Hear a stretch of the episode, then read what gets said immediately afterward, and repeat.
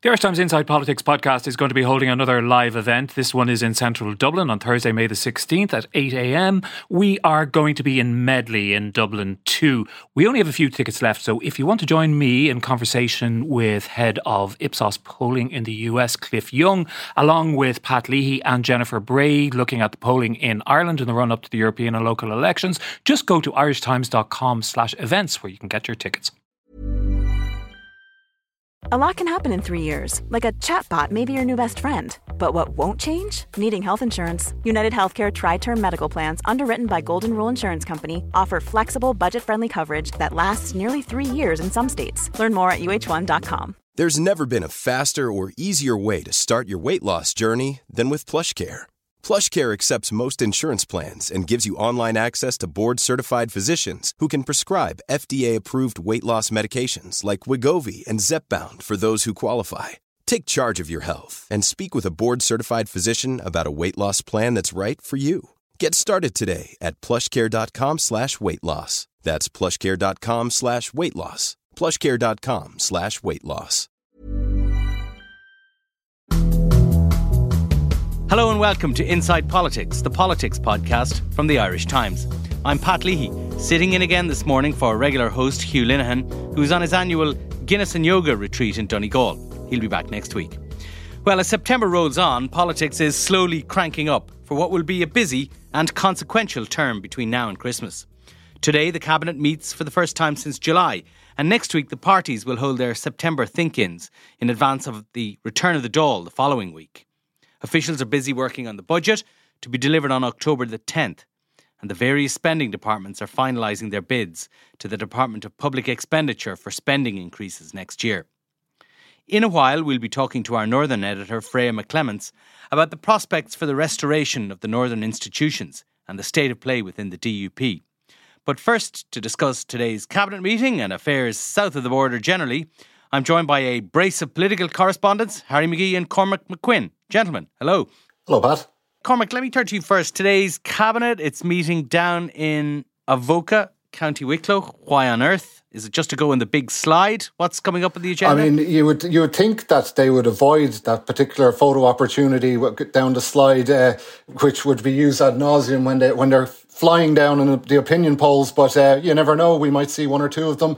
The ministers are back from their their long summers of. Uh, of sunbathing in their constituency offices, talking to constituents today. There's a couple of things that they'll be looking at. The most uh, pressing, I suppose, or the most the most newsworthy will perhaps be uh, the the situation at RTE. Uh, Minister for Media Catherine Martin is expected to provide a, a, briefing on the, the current state of affairs, including the the fall in the the license fee uh, figures that has has occurred, uh, which has been very much linked to the, the controversy over the, the, the payments to, to Ryan Tubridy and the the, the, the various bits of spending by RTE and entertainment and other matters. Yeah, we're reporting a bit on that um, this morning, and it'll be part of the briefing that Catherine Martin will give her fellow cabinet ministers, as I understand it, uh, this morning. But I got figures yesterday from the Department of Media, and it showed that this, you know, whatever you call it, is a license fee revolt, or is it just people aren't bothering to do it? But the last week of August,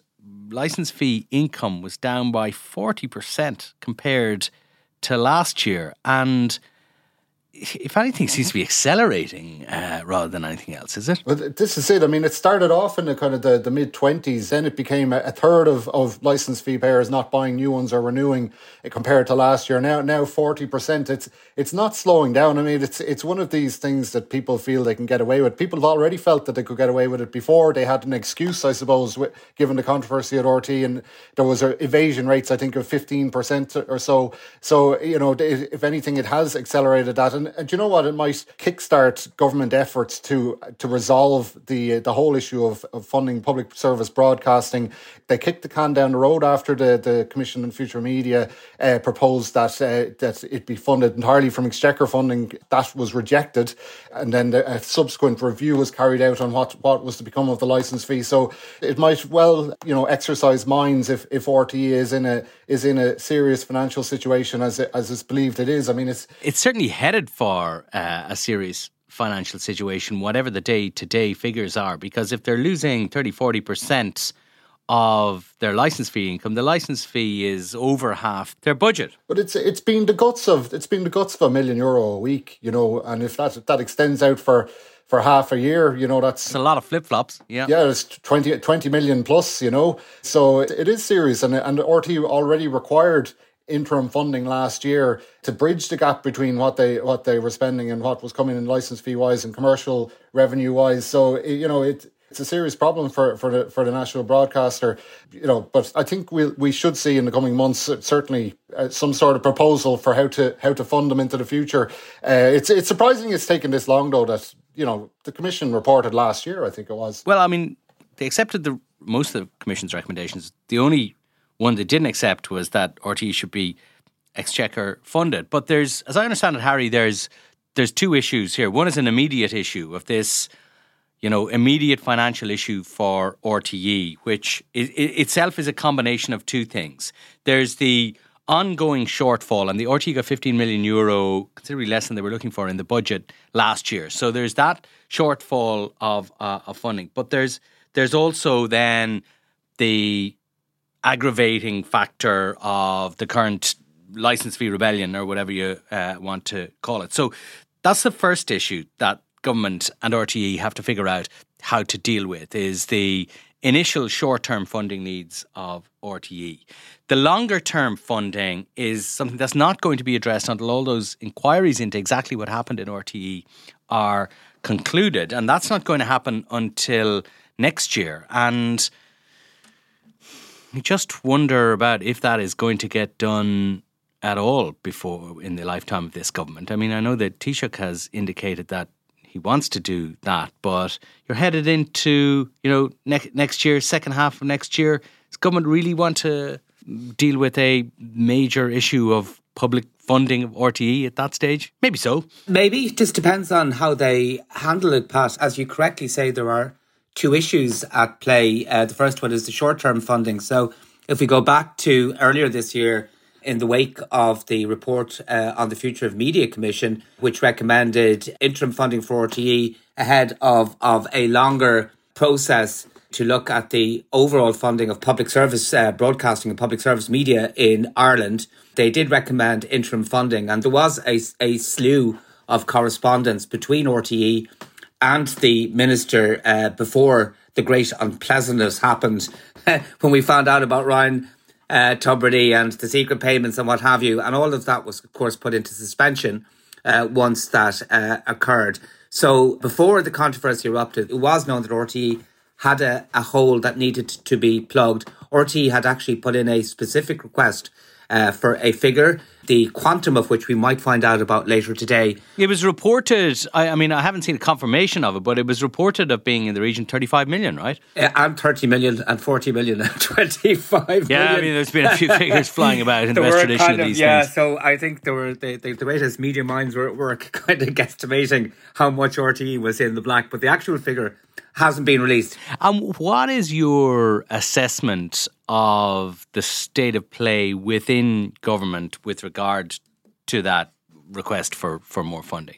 Look, RTE is the national broadcaster. Uh, public service broadcasting and public service media is a very integral component of any functioning democracy. And the government realizes that, you know, that they are going to have to make sure that RTE is a properly funded organisation and I, I, think that ultimately the government will be willing to provide funding for RTE, but there will be terms and conditions attached. And we've heard about the terms and conditions uh, at nauseum over the past month or two from various government ministers. There'll have to be questions of transparency, of governance, of RTE ensuring that it's uh, cutting its cloth to suit its measure in terms of not overpaying its uh, big stars, in terms of not kind of wasting money on the kind of lavish expenses that we have all learned about over the past two months.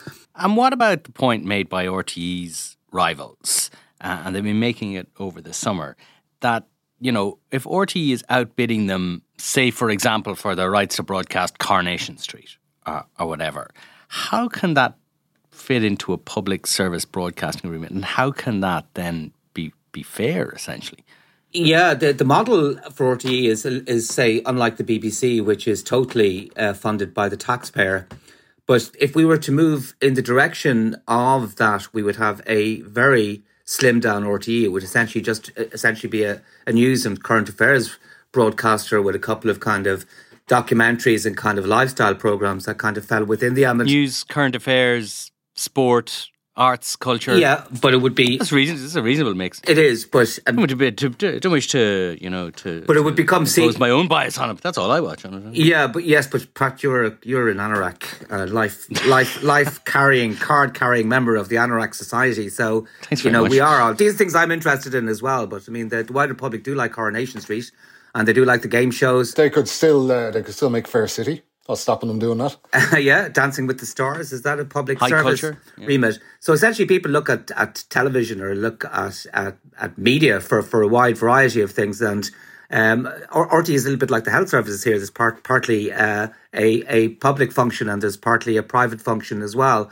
So if uh, the ministers have made the argument that if RTE were to be funded as as it currently is, in the same way that the BBC is, that the the, the license fee would go from you know, less than 200 euro per annum up to about four or 500 euro per annum at the very least. I have my doubts now whether there'll be the political will for that. No, there won't be. So I think they will probably try to retain the current model. And the other thing is that if RTE departs from the commercial um, side of it, you know, you, are going to get into a kind of a, a almost a monopoly situation then with Virgin Media because it will be left alone in the commercial space and will be able to dictate all the terms. It won't really have the kind of competition uh, mm-hmm. that that that might be desirable. So I think they're going to retain the same model, and there are good grounds for for containing the same uh, model. But at the same time, when you go back into the governance side of it, there has to be a very uh, th- th- there has to be very strong.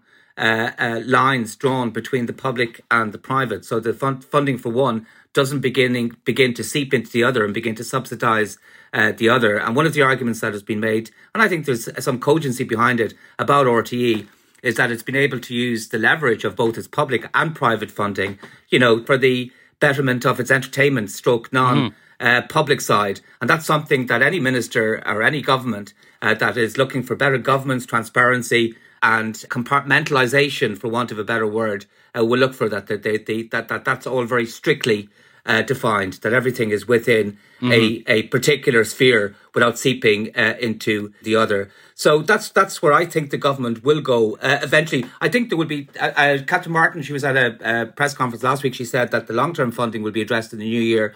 I think it will have to be addressed at some stage next year because I, I think if it's not, I think RTE will will continue to have to come back to government uh, with its cap in hand, uh, looking for bailouts, and that's never a, a, good look. I think they need to do something structurally with it, and I think the government should be minded to do it next year. I think it's sure. not going to do them any harm politically. Okay, we're straying a little bit off point, but uh, interesting nonetheless. Cormac, um, the other big thing on today's cabinet agenda is road safety, and it seems like new speed limits and greater enforcement is is on the way.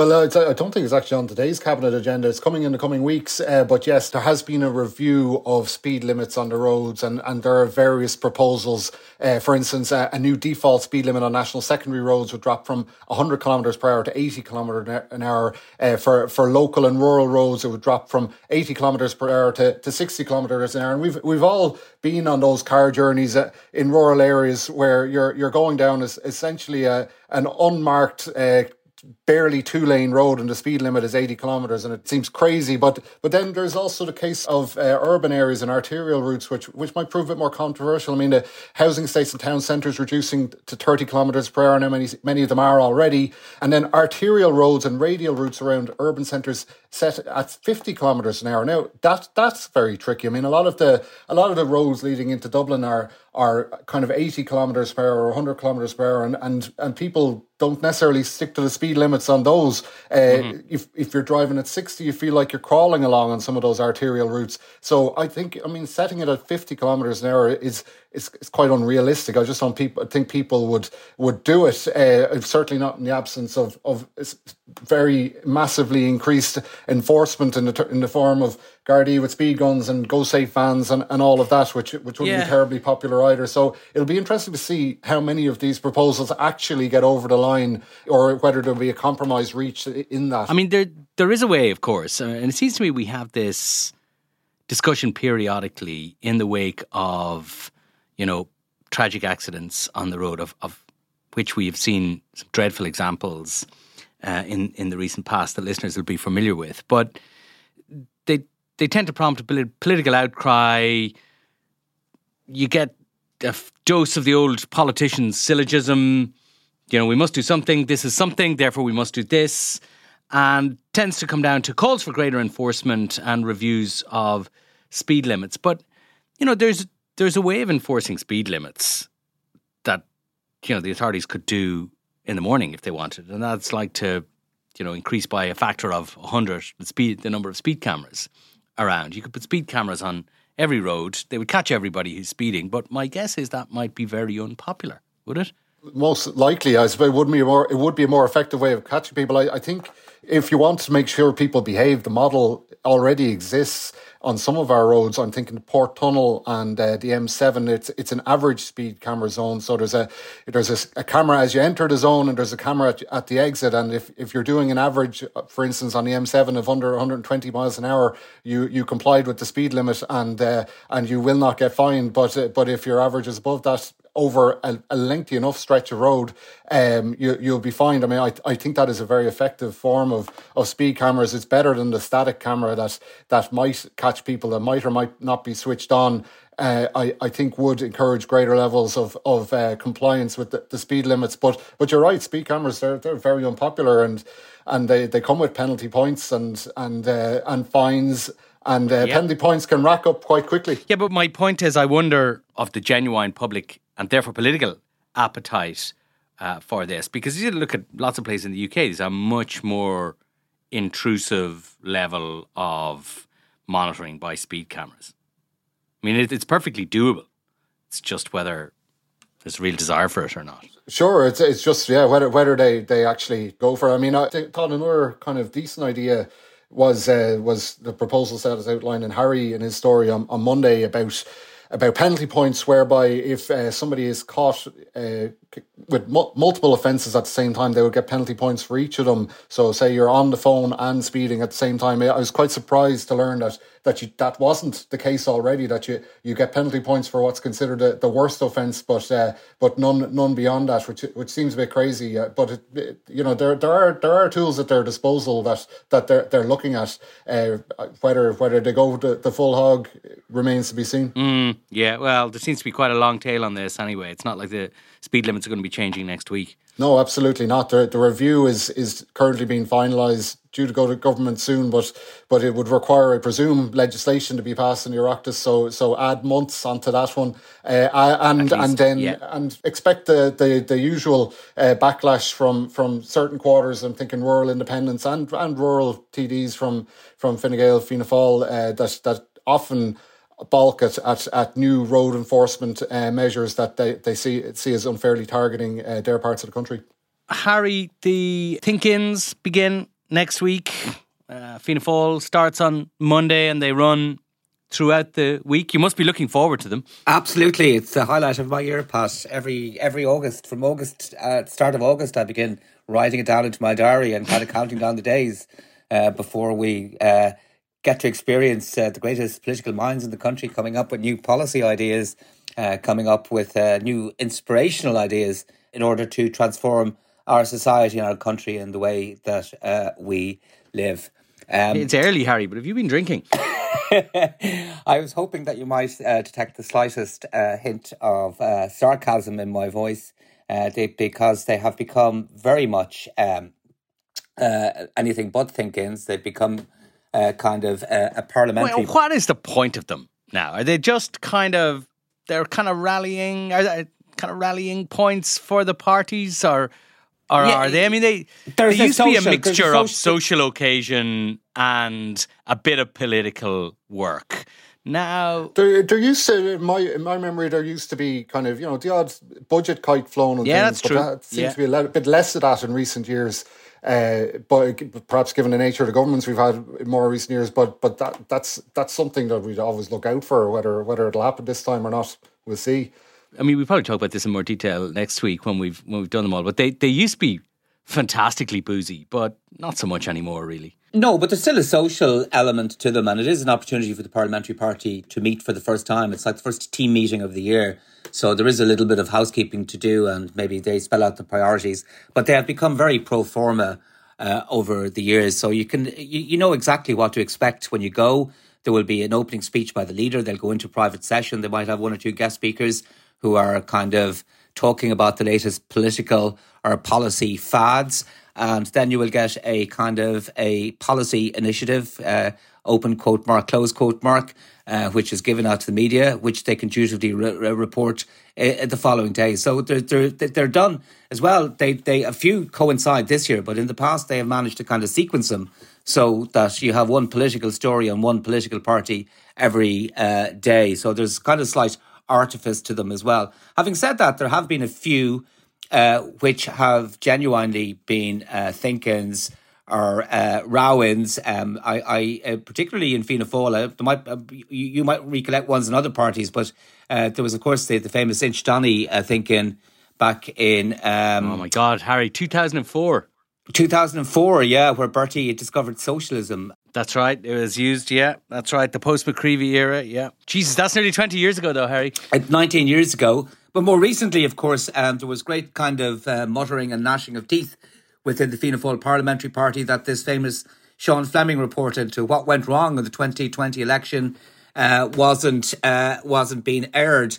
So it all culminated with a showdown in Cavan that's right. That was two years ago. It was the big showdown between Micheál Martin and his rest of backbenchers, but it turned into a bit of a damp squib, though. And like everything else in Fianna Fáil over the past 10 years, uh, they marched him up to the top of the hill, and Micheál just emerged as undisputed leader. You know, I mean, he's extraordinary. I mean, there, uh, he has no enemies within the party anymore because they're all gone now. You know, so his his uh, his are leadership they, of the party. Are they gone though, Harry? Are they? You know, waiting well, with their pikes in the thatch or well they're well they're they're they're hiding them extremely well at the moment because we haven't seen sight nor sound of them in the past year. But he kind of he battened that down very effectively two years ago. That promised to be something, and in the end, it turned out that uh, Micheál really uh, uh, doubled down on his leadership in the party. But otherwise, uh, they have you know they're pro forma. You get some policy, you get a, maybe one or two interesting announcements, but they are kind of uh, free publicity turns for the political parties just before the Dáil and the Seanad returns. Yeah, I sometimes I sometimes get the sense that the reason the parties do them now is because they're in the kind of media calendar and they, you know, they have to do them rather than, you know, having any huge political strategy behind them. I'd agree completely. Absolutely, it's also an excuse to bring the political roadshow to uh, to constituencies where you might be looking to bolster a local candidate or something like that. Now, it didn't work out for Fianna Fáil last year when when they went to Mullingar at the height of uh, Robert Troy's misery over the Robert over Troy his, controversy. Uh, his, that's right. His declarations about properties. Uh, there, there had there had to be a, a show of unity with him at the time.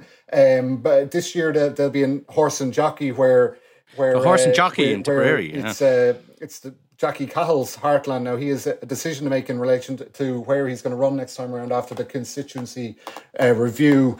That's right. Tipperary is yeah, split in yeah, two like, into it was a five seater. It's split into two three seaters. Horse and jockey's more or less in the middle of it, as is Jackie Cahill's Heartland in Holycross. Yeah, it it is. Uh, it will be something that he will surely be asked uh, when when that, that when that happens because he'll be standing beside Micheál Martin. It also it can be an opportunity to promote certain candidates. I'd half wonder if the reason the Greens are down Waterford is is to uh, is to get uh, Grace O'Sullivan front and centre ahead of the European Parliament elections. But uh, maybe that's too, reading too much into yeah, it. You know, Greens are in the Greens are in Tramore Fianna Fáil is in Horse and Jockey. Fine Gael are in Limerick. Labour in Maynooth. I think all the others are in Dublin. Sinn Féin's just doing a one day in Dublin.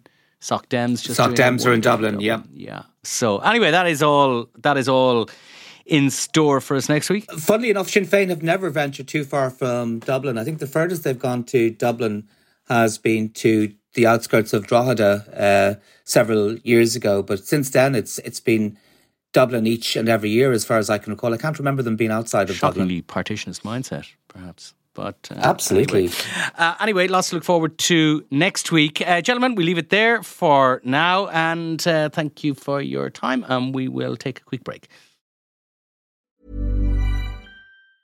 Hiring for your small business? If you're not looking for professionals on LinkedIn, you're looking in the wrong place. That's like looking for your car keys in a fish tank. LinkedIn helps you hire professionals you can't find anywhere else, even those who aren't actively searching for a new job but might be open to the perfect role. In a given month, over 70% of LinkedIn users don't even visit other leading job sites. So start looking in the right place. With LinkedIn, you can hire professionals like a professional. Post your free job on linkedin.com slash achieve today. Quality sleep is essential. That's why the Sleep Number smart bed is designed for your ever-evolving sleep needs. Need a bed that's firmer or softer on either side? Helps you sleep at a comfortable temperature? Sleep Number smart beds let you individualize your comfort so you sleep better together. JD Power ranks Sleep Number number 1 in customer satisfaction with mattresses purchased in-store. And now, save 50% on the Sleep Number limited edition smart bed for a limited time. For JD Power 2023 award information, visit jdpower.com/awards. Only at a Sleep Number store or sleepnumber.com. And you're welcome back. Well, optimism that the northern institutions are set for a revival this autumn is waning, amid little sign that the DUP is prepared to jump. Patience appears to be wearing thin in both the Irish and British governments, judging by comments made by both Micheál Martin and Chris Heaton Harris at last weekend's British Irish Association meeting in Oxford. To discuss this and the prospects for the autumn, I'm joined by our Northern editor, Freya McClements. Morning, Freya. Morning, Pat. What is the state of play in the DUP at the moment? Because I think before the summer there was a view largely shared in Dublin and in London, though I've always thought Dublin was a little less optimistic about this than London was, uh, that Jeffrey Donaldson wants to get back into Stormont. He's trying to maneuver his party in that direction. He just needs a bit of time and support. But there's been kind of little enough evidence for that, you know, over the summer months, has there? I mean, you know, when, when you look back on this, I sort of feel like I've been saying this for a long time, and it's been well over a year, in fact. But uh, at some stage, a decision is just going to have to be made. And you talk there about, you know, giving Jeffrey Donaldson a bit of time. I mean, time and space were, were sort of the, the buzzwords at the British Irish Association last year. You know, we're, we're a full year on from that. And I think, I mean, it, it's absolutely the case, as you say, that Jeffrey Donaldson wants to go back into Stormont. You know, he, he's always known that that had to be the eventual destination point. But the question is, when is he going to make that that move? And really, it comes down to how confident he is that he can bring the rest of his party w- with him. Um, and, and that is just going to come down to, you know, d- does he have, have the nerve? You know, if he makes that jump, he's going to have, have to go for it. And I mean, very broadly speaking, he has the MLAs behind him. And don't forget, they've already taken a pay cut because Stormont isn't sitting. And they're also the people who are getting the frustration at home. It's the Sammy Wilsons, the Nigel Dodds, you, you know, the party's big beasts, um, who are MPs, who sit at Westminster. Um, they're the ones who take the harder line. And in, in some ways, it's because they, they can afford to, um, because they're they're safe in, in their seats in, in, in Westminster. Yeah, is that? I mean, it's a, it's it's a generalization, and it's it's sketched in you know in broad terms, but that is still correct, is it? That the in terms of your read of the DUP, that the MLAs on balance want to get back to Stormont, but the MPs don't. Yeah, yeah. I mean, that, that's broadly the breakdown. And again, it's back to at what point does Jeffrey Donaldson make this decision that, you know, we're going back in, you know, effectively back me or sack me. I'm the party leader. If you don't like it, you know what you can do. But the problem in all of this is that the longer you wait, the weaker your position becomes. And I, and I always felt that the best opportunity for the DUP to go back in was immediately after the Windsor framework was agreed in February. And, and there again, it kind of comes back down to just that point about having the nerve. You know, Jeffrey Donaldson could have sold the changes to the protocol as a DUP win and used it as yeah. cover to, to, to go back in. But by not doing so, it allowed his opponents, it allowed the hardliners, it allowed them to get out in front. And, and once that opposition to the framework sort of hardened and coalesced to sort of almost the, the, the settled position of the party before it had even re- actually responded to it officially. You know, it, it's much harder to budge from from that position. So so again, you know, for me, it's where does the trigger point come that, that that's going to make that jump happen? And I mean, one of the the, the big takeaways from me, um, I was at the British Irish Association in Oxford at the weekend, and, and one of the clear takeaways for me, and, and Chris Heaton Harris, the Northern Secretary, said it in as many words. He says, you know, the Windsor framework is not going to be reopened. It is done. I mean, in fact, the UK government and the EU are moving towards implementation. So there isn't going to be another fig leaf, if you like, that like what you would have had in, in February. So I mean, it, it it really does come down to me. You know, is is is he going to have the nerve? At what point does he make the decision and say, right, we're going to go back in and we're going to deal with with the consequences in the party? Has he missed the chance to kind of claim victory? Possibly. I mean, again, for me, the opportunity was when the Windsor framework w- was brought in and I would have thought at that point, you know, the opportunity is there. Get out in front of it, get out in front of the cameras before the sniping begins and say, you know, everybody said it couldn't be changed. We've got it but changed. We've changed we it. secured these. We yeah, didn't get everything we want, achieved. but we got a lot, and it's the best deal for unionism. Yeah. Exactly. So you know what? We'll go in. We'll be the bigger people. We'll be statesmen. Like Yeah. we'll go in and and and we, we'll tweak everything around the edges from within the assembly because we understand that's the best for the people of Northern Ireland, etc., etc. Et But that opportunity's gone now. Yeah, So yeah. where where do they go from here? What's well, I mean, what's your expectation of where this goes well, in the coming months? I mean, there is a sense that there is a brief window o- over the next few months. Um, and I think a few months ago, everybody had been sort of talking around October. There is a bit of a sense that this is is is dissipating. Um, we have the DUP conference mid mid October, which is really just just over a month uh, ahead. Whether or not Jeffrey Donaldson will want to make the move but before then and, and possibly face um, criticism at, at the conference. Um, the, the other things in terms of what's coming up um, date wise is obviously very soon we're going to be into a Westminster election campaign.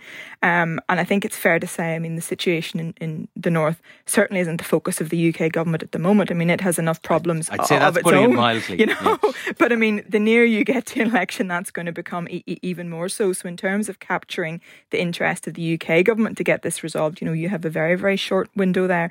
And just a, point on on that in terms of the UK government approach. I mean, again.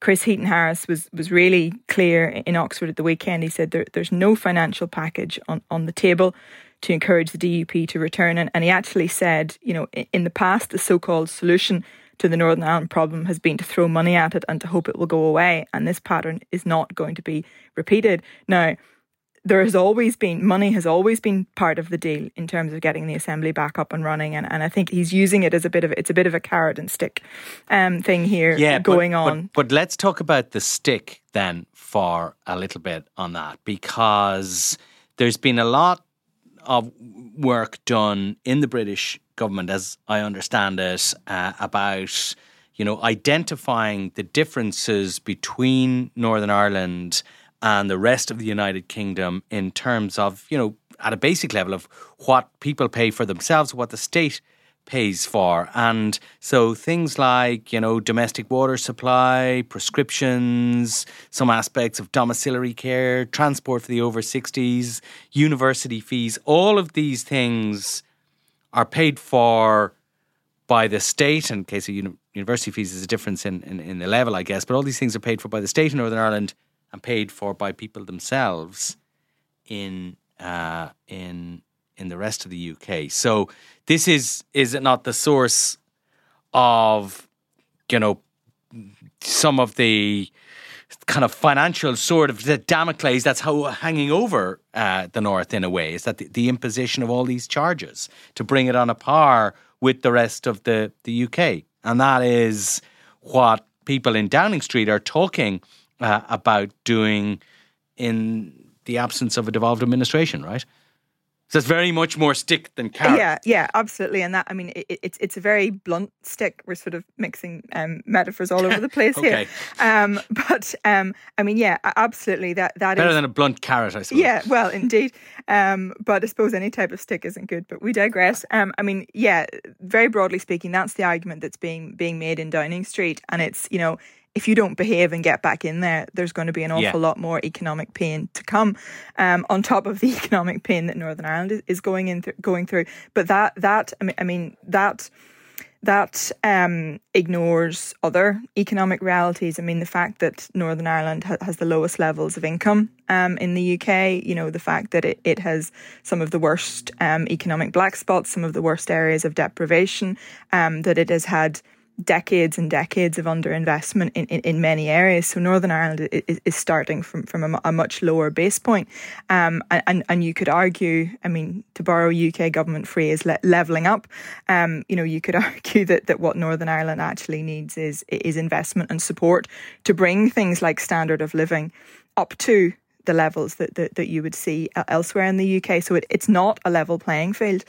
But th- this this seems to be the tactic. This is the tactic um, that, that the UK government is using. And, and this all kind of ties into broader broader things about how Northern Ireland is is is is funded. I mean, Stormont has no revenue raising powers and, and sort of broadly speaking, Northern Ireland is funded by the block grant, which is basically an amount of money that is given by Westminster every year to Northern Ireland to, to, to pay for everything. And you're given a certain amount of money and you have to work within it. And the problem is, I mean, at, at the minute, Northern Ireland is is, is effectively broke. Um, th- there's all this talk about a budgetary black hole. It's it's estimated it's going to take around an, about an extra one billion on top of what comes from the block grant just to resolve this. So while the UK government can can talk about things like, well, you know, you get free prescription charges or you don't have to have to pay water charges and people elsewhere in, in, in the UK do, you know, the reality of all this is that people are really suffering on the ground. I mean, again, to not to get too much into the disparities between Northern Ireland and the rest of the UK, but the waiting lists in Northern Ireland are, are worse than they are in the rest of the UK. And I think it's something approaching twice as bad. Um, there's something like, I think off the top of my head, it's 22% of people in Northern Ireland are on a waiting list. Um, 22% of the, the, entire population? Yeah, of the entire population of Northern Ireland compared to something like, I think, 13% if you look at the rest the rest of the UK. So that, that's, I mean, I mean, that's one in five Sweet people. Jesus, um, and, and, and, and some of those, I mean, there, there were reports in the media last week um, about um, the waiting list for children's tonsillitis appointments, um, seven years. Um, one lady had been told her son would have to wait um, for a tonsillitis appointment. Um, some people are on waiting lists for so long that they actually they drop off the waiting list because they become too ill to actually have the operation that they need, or because they die. Quite, quite frankly, I mean, I mean, th- th- this is the situation that we're that we're dealing with on the ground while you know, people in the uh, corridors and, of Whitehall mean, are talking about, well, you don't have to pay for your prescription is charges. This, is this generating, is an awareness of that generating uh, any sort of impatience with the parties and I suppose the DUP in particular amongst its supporters or those people that might be disposed to vote for it for a return to Stormont? Or is it seen as that their stance on what is essentially a constitutional objection to the Windsor framework, you know, trumps things like waiting lists and that. Yeah, I, I, think I mean, I mean it's absolutely true to say that there's a huge degree of disillusionment. There's a huge degree of of frustration. Um, I mean, when you talk to people, people want to go back. People want to go back in, in into Stormont. Um, I don't have the poll figures off the top of my head, but the the the, the preference um, in in general is is clearly to go back into Stormont. Oh, and, sure, there's yeah, an overwhelming majority. Yeah, there, yeah, yeah, yeah, there's an overwhelming majority, but when you actually, when it actually comes to an election and, and you know how elections in, in Northern Ireland, the reality is is that, that voting patterns still break down largely along those tr- traditional lines. Um, and for example, the next election that there will be in Northern Ireland will be a, a Westminster election, and people will walk into that polling booth um, facing the choice broadly between a unionist candidate, a, a nationalist candidate, or a, an other as, a, as an, an, alliance candidate, mm. and people will feel that they have have little little choice. If you're a unionist in a, in a in a constituency and you want to vote for a unionist, they will feel really that, that they have little choice, um, but but but to do so. Um, so is that you know traditional divisions trumping, um, you know, social issues. It is to an extent, but one of the things that, that, that we've also seen is obviously that the huge growth of the alliance vote, and we, we've talk, mm-hmm. talked about talked about that as well. So, I mean, th- th- things are changing. But I think in terms of people's electoral pattern, it, it, it hasn't really caught up with um, certainly the, the type of voting that, that you would see elsewhere where people sort of vote along mm. the lines of issues. I, I, think I would just add one thing to that is also is that, that what, what all of this fuels and all the dysfunction that, that, that we've seen because don't forget just before COVID we had another three years of, of, of a lack of assembly all of this fuels a disillusion with, with politics, a disengagement of with, yeah. with, politics. People say, "Well, well, what, what, what's what's the point? You know they, they, they don't they, don't see politics as, as fixing anything. So that that adds to that sort of that sense of disillusionment as well. Briefly, then, do you see a revival of the institutions before Christmas? Well, I mean, never say never. Um, you know, in theory, it, it could happen tomorrow. It's it's, Never. it's it's relatively simple, indeed. Sorry. uh, very good accent. Um, you know, in theory, it's relatively simple. Um, I think we've we've talked about the schedule. Uh, th- There, there is a window, but it's a brief window. We've talked about the DUP conference. Um, there there and the, the Westminster election. I mean, I mean, two points I would make. We hadn't really talked about the Irish government very very much, but again, the, the sense that I got at, at, the weekend at the conference is that um, the Irish government isn't willing to lift to, to let this drift um, indefinitely. So if it goes to say maybe Halloween without being restored, you know, Dublin will be, and uh, it's already sort of intimated things to this effect. But um, you know, we'll be very Can't clearly do much, saying, though?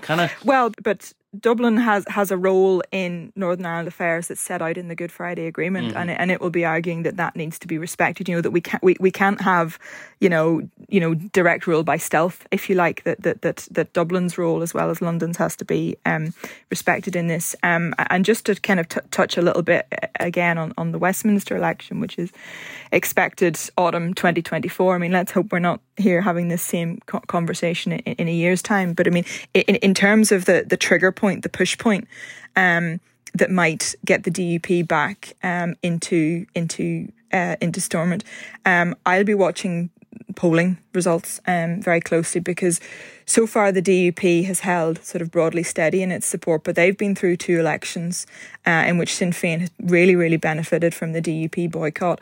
Now, Westminster is a different kettle of fish because you have a single MP elected in a constituency. It's first past the post, but I'd be watching East Belfast in particular, um, especially for the Alliance leader, Naomi Long, runs there. There'll be a big battle there between the DUP deputy leader, Gavin Robinson, um, and, the, and, and Naomi Long. And the tally between the DUP and Sinn Féin at Westminster is currently 8 7. So the DUP won't want to, to lose um, a seat there. So that could be what eventually pushes the party back in. But I mean, it's certainly going to be a busy time. I think that's one thing we can we can say for certain.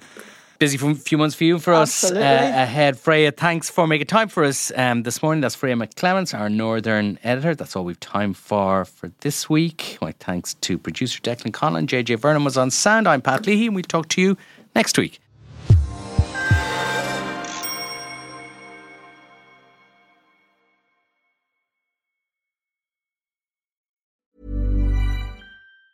Planning for your next trip? Elevate your travel style with Quince. Quince has all the jet setting essentials you'll want for your next getaway, like European linen, premium luggage options, buttery soft Italian leather bags, and so much more. And it's all priced at 50 to 80% less than similar brands. Plus, Quince only works with factories that use safe and ethical manufacturing practices. Pack your bags with high-quality essentials you'll be wearing for vacations to come with Quince. Go to quince.com slash trip for free shipping and 365-day returns.